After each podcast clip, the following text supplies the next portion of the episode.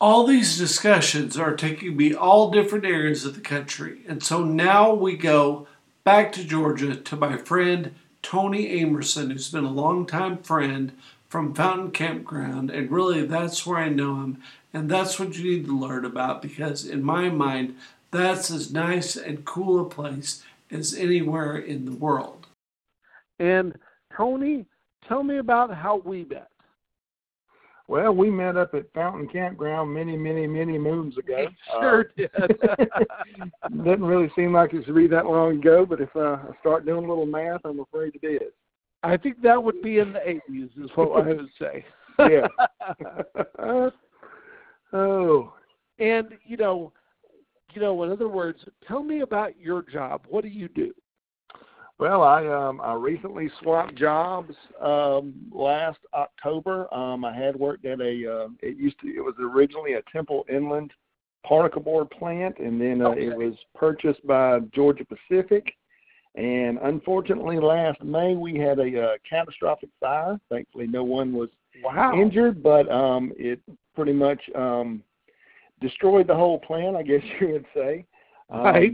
Yeah um, anyway, I was uh, at the time I was the quality manager, and I was able to stay on um, basically through the middle of um, September, just trying to get okay. everything taken care of as far as uh, stuff I was responsible for.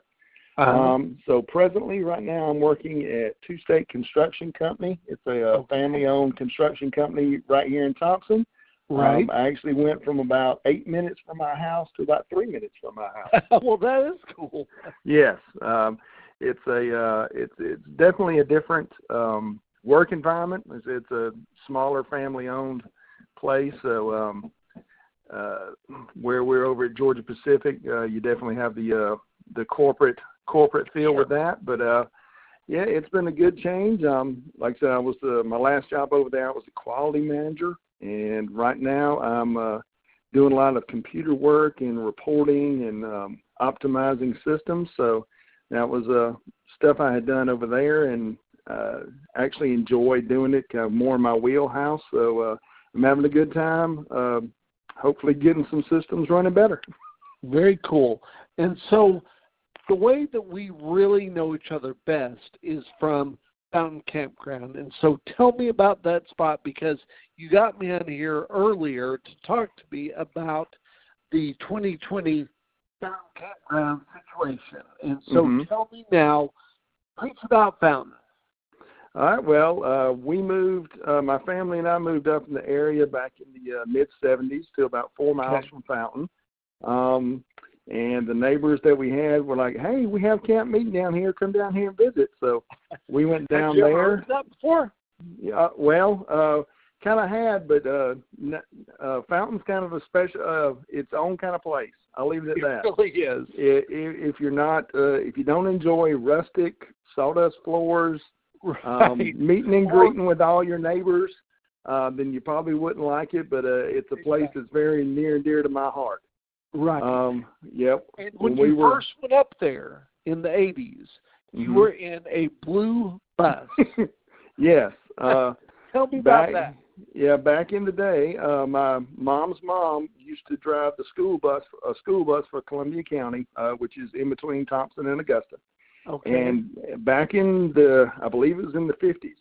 Back then, I can't remember the school bus. The driver owned. I can't rem- remember if it was the body or the chassis, and the county owned the other. So the Really? driver owned half the bus, and the county owned half the bus. Oh wow.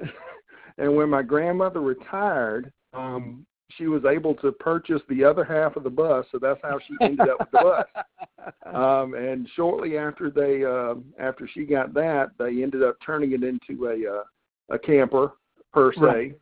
And uh, yeah, and it, it got painted a couple of times. It had gotten to one point where it was uh, needing a lot of work. So my dad, uh, industrious as he is, we we painted it ourselves uh, with a Okay. with a, uh household um, cleaner. Um, oh shoot, I can't think of what you call it. But anyway, uh, sandblaster. We sandblasted it and painted it ourselves.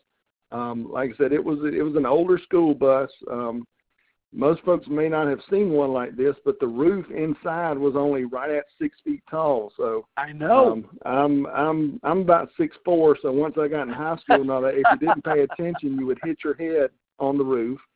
Um, the sides were rounded, so it was it was you, the high spot was right down the middle, which was kind of strange. But um, the um, so we camped in that uh, for many many years um, until let's see, it was probably I'd say mid '90s. Um, okay. Back then, they had you know how they have all the cabins in a circle around Right. the tabernacle. Um, Uh-huh. they had some folks that were wanting to build some extra tents. And at the time, we had moved over to basically a wooded section that wasn't being used. Right. And they said, well, if people decide to start building tents, then uh, they'll have priority. So that's when uh, my family decided that we needed to build a tent Okay. so we uh we did that and um over the years we've expanded a little bit here and there and done a few other things but um it's been it's been a a, a great place like i said uh, my wife and i actually got married up there in 2000 uh Right. vividly remember that saying my vows with sweat dripping off my nose but um like i said it is a it is a uh, very special place Well, you know, and so in other words, just like try to explain the setting and just try to tell me a little bit more about that for people that have no idea what a camp meeting is. All right, it's basically a uh, a week of revival. Uh, you have uh, used to we would have one preacher come do all the services. Uh, we'd have Right. a youth night on uh, Sunday night, and then you would have the same pra- uh, pastor preaching Monday, Tuesday, Wednesday, Thursday, Friday, and Saturday night, as Uh-huh. well as uh, Sunday morning.